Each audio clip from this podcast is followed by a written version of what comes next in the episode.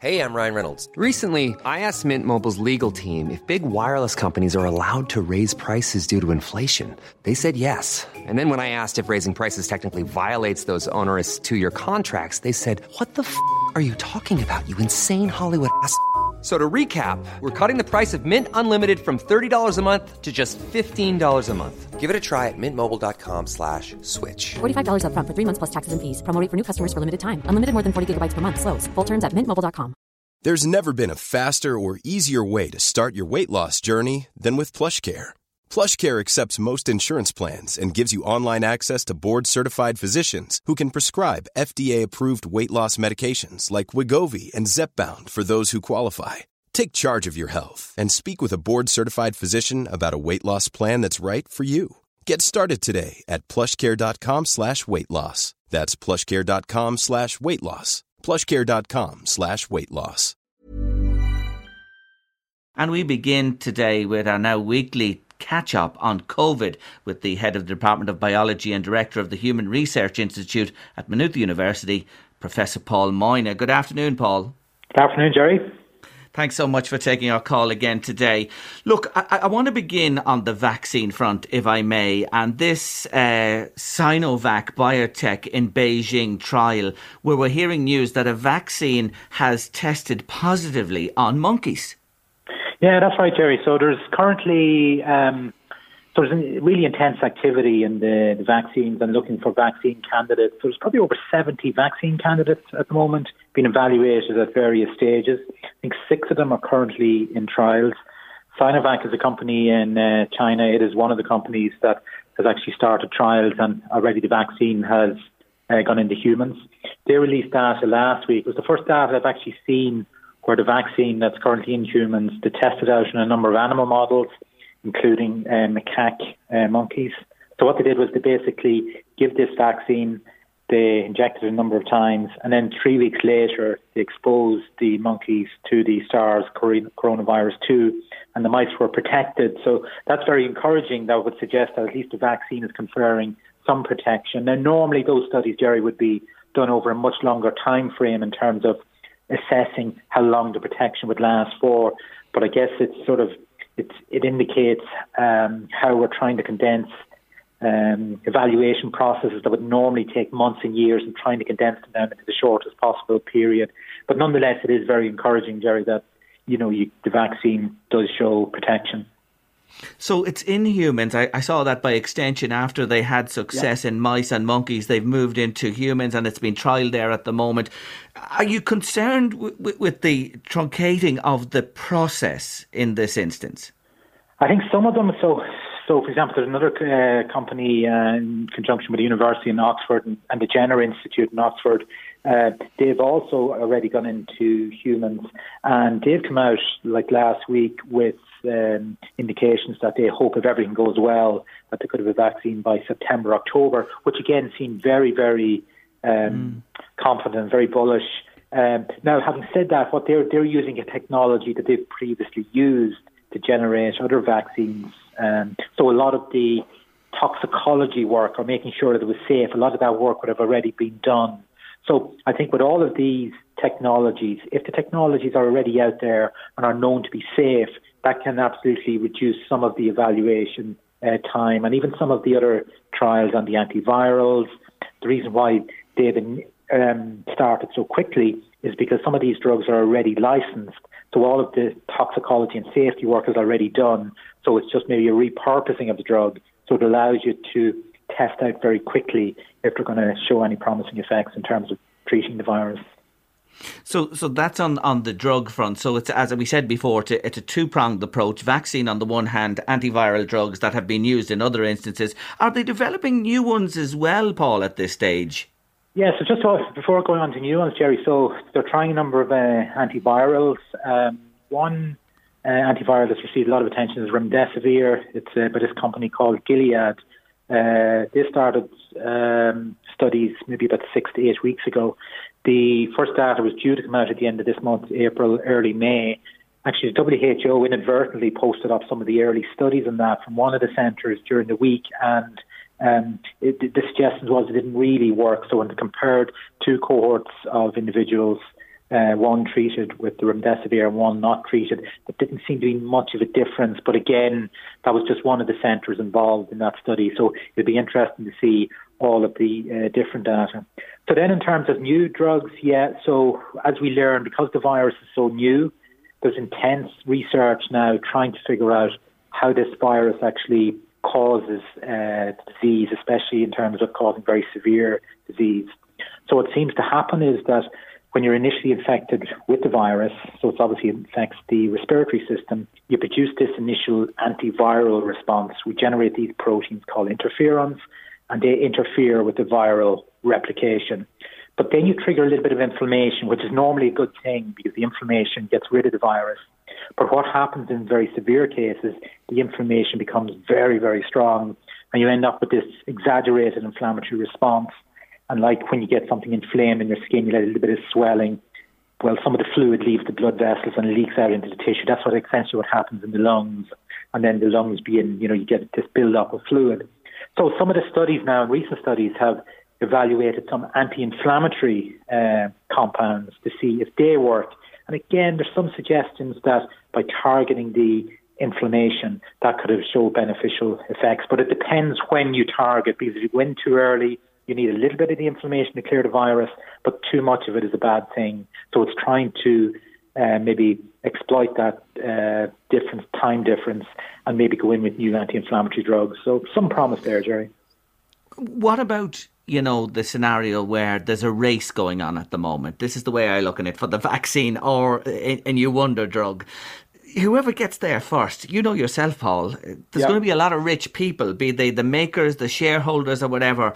Yeah. Is that a good thing, or, or is my assessment of that correct? It's probably a good thing, Jerry, in the sense that you have, like, there are so many trials going on at the moment now. Most of them probably will fail. That is the reality because the failure rate in trials is really, really uh, high.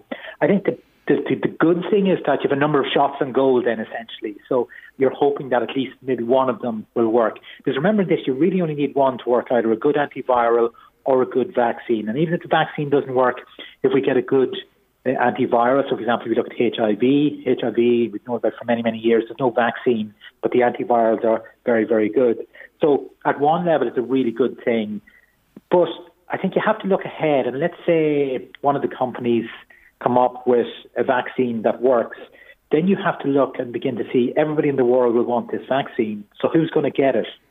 Uh, and is it only going to be the, the rich nations or what about the poorer countries? So to look at that, an organisation called CEPI, this is sort of a global alliance between a number of governments, and manufacturers, uh, they've got together and they're supporting the, the uh, trials for maybe four or five of the vaccines. And the intention there is they've already begun and built manufacturing plants to produce some of these vaccines in the knowledge that some of them won't work. But that's the price they're going to pay so that if the vaccine works, there's going to be vaccine already produced, uh, ready to go. And the hope there is with that global alliance that then there'll be some arrangement, some agreement in place that will allow for equitable sort of distribution of it over over time. So that's the intention. So whether that's the re- of course you know, other countries in the US at the moment are sort of out of favour, and uh, Trump has obviously withdrawn funding from WHO, which is not a good thing. That was a really poor decision in my view. But overall, I think alliances like this that I think they will be very uh, beneficial in terms of just making sure that everything is fair and every country gets a chance to get access. That's good to hear. You mentioned that man and the US. I wonder has he shares in Dettol or Jeyes Fluid or something like that. Paul, what do you make? And the doc Deborah sitting there trying to, yeah. you know, do our best in, in in mitigating what the man said. Yeah, well, those, those comments they're they're reckless, really, Jerry. You know, what I, you know, you you could say actually when you just look and sit back and that it's funny at one level, but it's so serious, and actually mm. some people probably will take that on board and begin to think, you know, very sort of simplistically, simplistically like that.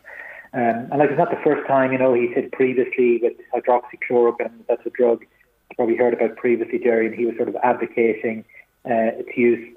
And in trials, some of the trials now had to be stopped because of cardiac uh, side effects.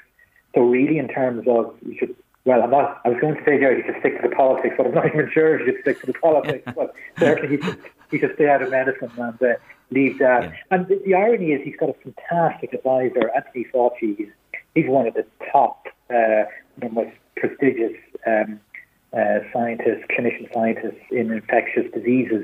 So really, if I were Trump, I think I should leave it to Fauci Good advice. I hope he's listening to this today. He'll be chasing me for sure.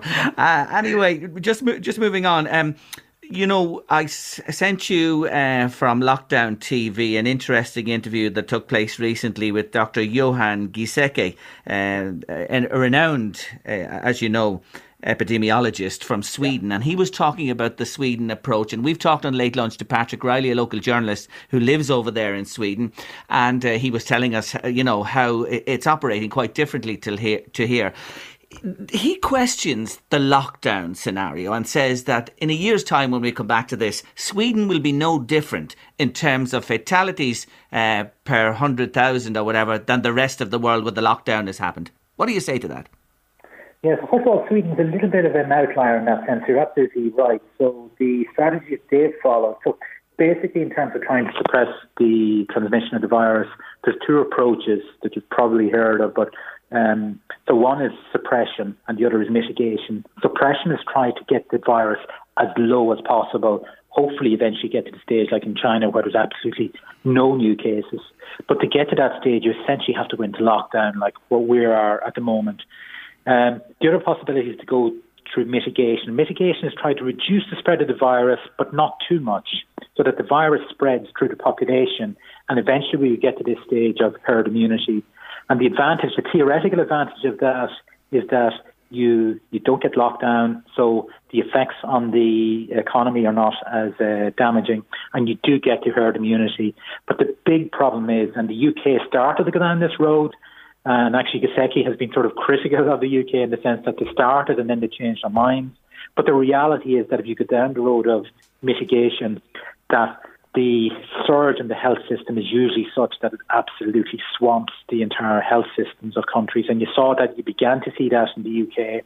You saw that in Italy, even though Italy didn't go down the mitigation approach uh, strategy, but they had so much infection even before they knew it, it absolutely swamped the health system. So the mitigation approach has poses the big risk of sort of overrunning the entire health system.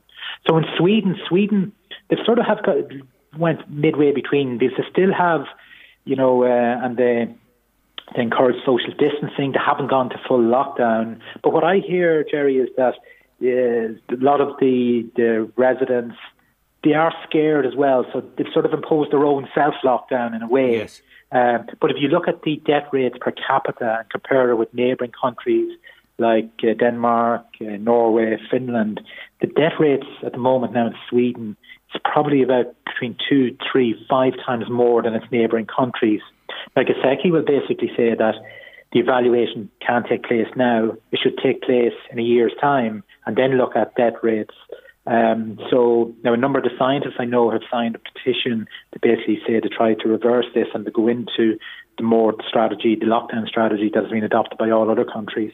But um, time time will tell, Jerry. Time will tell. Yes, will yeah, tell. that's for sure. And we ain't got time at the moment. And when you look at New Zealand, five million people, similar to ourselves, just eleven hundred cases and nineteen deaths, and they really locked down. And now they're starting to come out of it. Just yeah. before we finish, the fifty million dollar question, Professor Paul Moynagh today the government and the health advisors they are going to announce it looks like on Friday uh, what yep. the plan is or the path forward.